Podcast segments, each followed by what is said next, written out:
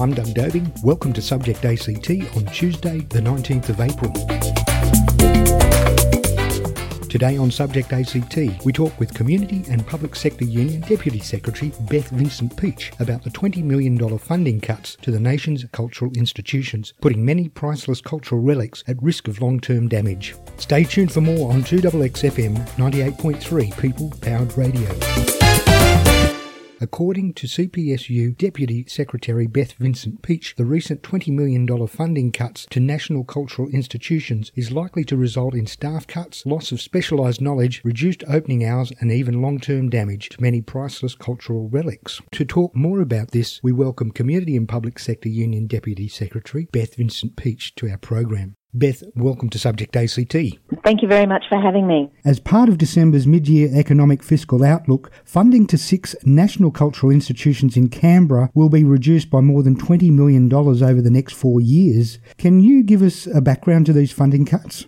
Well, yes, in the MyEFO announcement, there was $36.8 million cut from a, quite a range, actually, of cultural institutions. That'll be applied through a 3% efficiency dividend, so called efficiency dividend, that'll be applied for the next number of years. But I think it's also important to note that these funding cuts are on top of a previous round of funding cuts. Announced in September 2013, there was a funding cut of 29.4 million. So if you add them all together, we're really looking at over $60 million worth of cuts to cultural institutions. Which cultural institutions are affected by these cuts?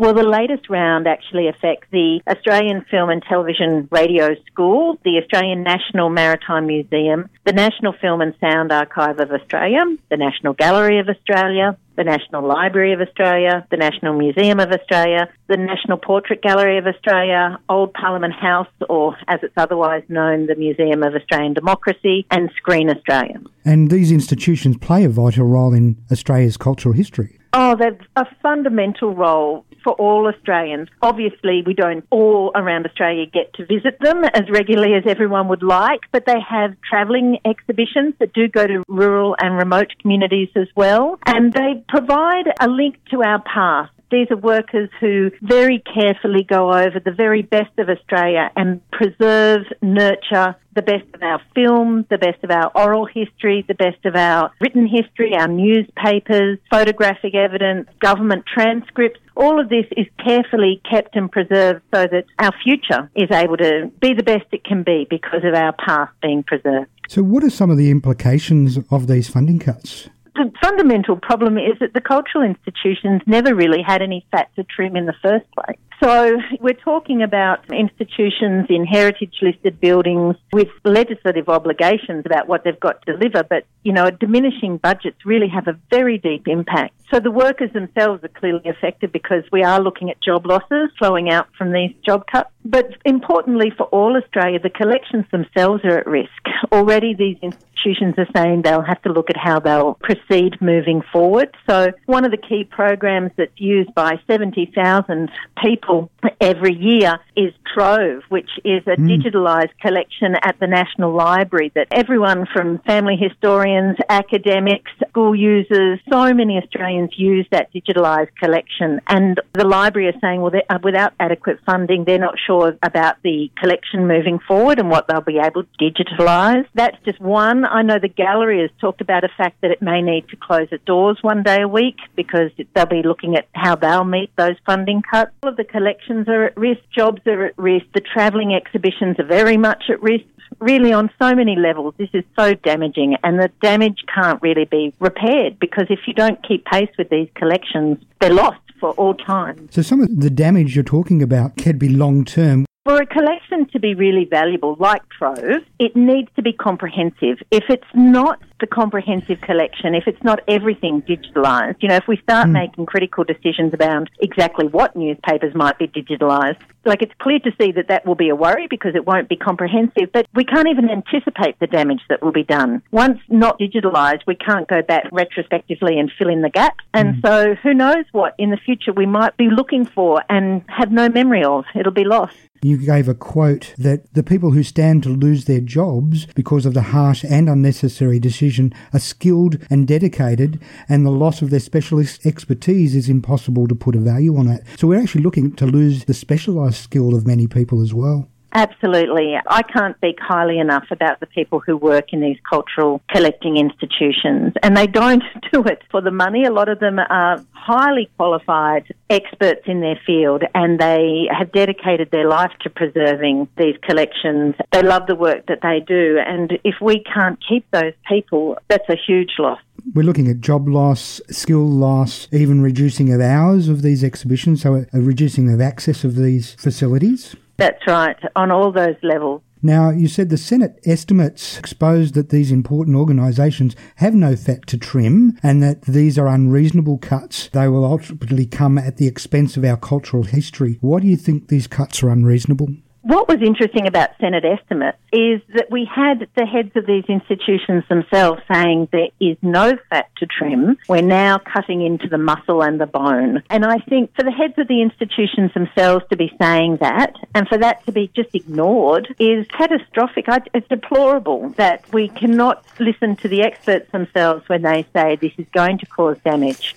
Why do we have these institutions if we're not going to fund them to do their job properly? It is appalling. Labor Senator Katy Gallagher also said that cutting $3 million by June is an impossible task. Who knows what these cuts will actually impose in the next few months? That's right. Because they've got deadlines to meet these targets with these funding cuts, they have to make very knee jerk reactions. So I think it's first and foremost, there is no fat to trim. But if you had longer, you would make better decisions. But if you've mm. got these sharp deadlines, they're having to make critical decisions as blunt as, well, we won't open on a Monday anymore anymore because that's a certain amount of revenue. We won't have the lights on, we won't need the security, we won't need the staffing. There's an instant saving. But what does that mean? So yeah, many people come to the capital expecting to be able to see these cultural institutions and for them not to be open, that's damage done. And that can affect business long term as well. That's right. And of course, one of the big users of our National Gallery, our National Library, our National Museum are school groups who come from interstate, you know, and that brings in a lot of capital as well as interstate travellers and international travellers who come for the big blockbuster exhibitions. If they're not open or they aren't able to attract those big blockbuster exhibitions because of funding cuts, then that has a knock on effect for our local economy as well. The government senator, Zed Seselja, said that he thinks it's time we moved away from efficiency dividend approach. What are your thoughts on that?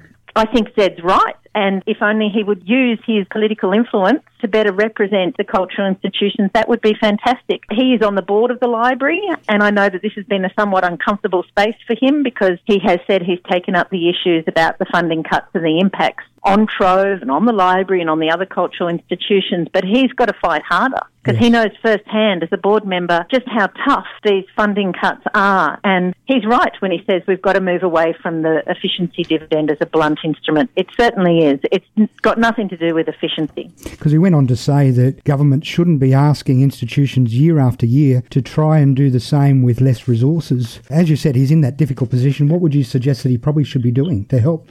Well, I, I think he's got to got to get louder. He's got to make his voice heard in that cabinet room, and he's got to ensure that he really advocates for the library and all the cultural institutions. As a Canberra senator, he needs to advocate for us because it's our loss. It's everyone's loss. Cutting the funding to these cultural institutions, is this decision by the government, is it locked in? Can we change it in any way?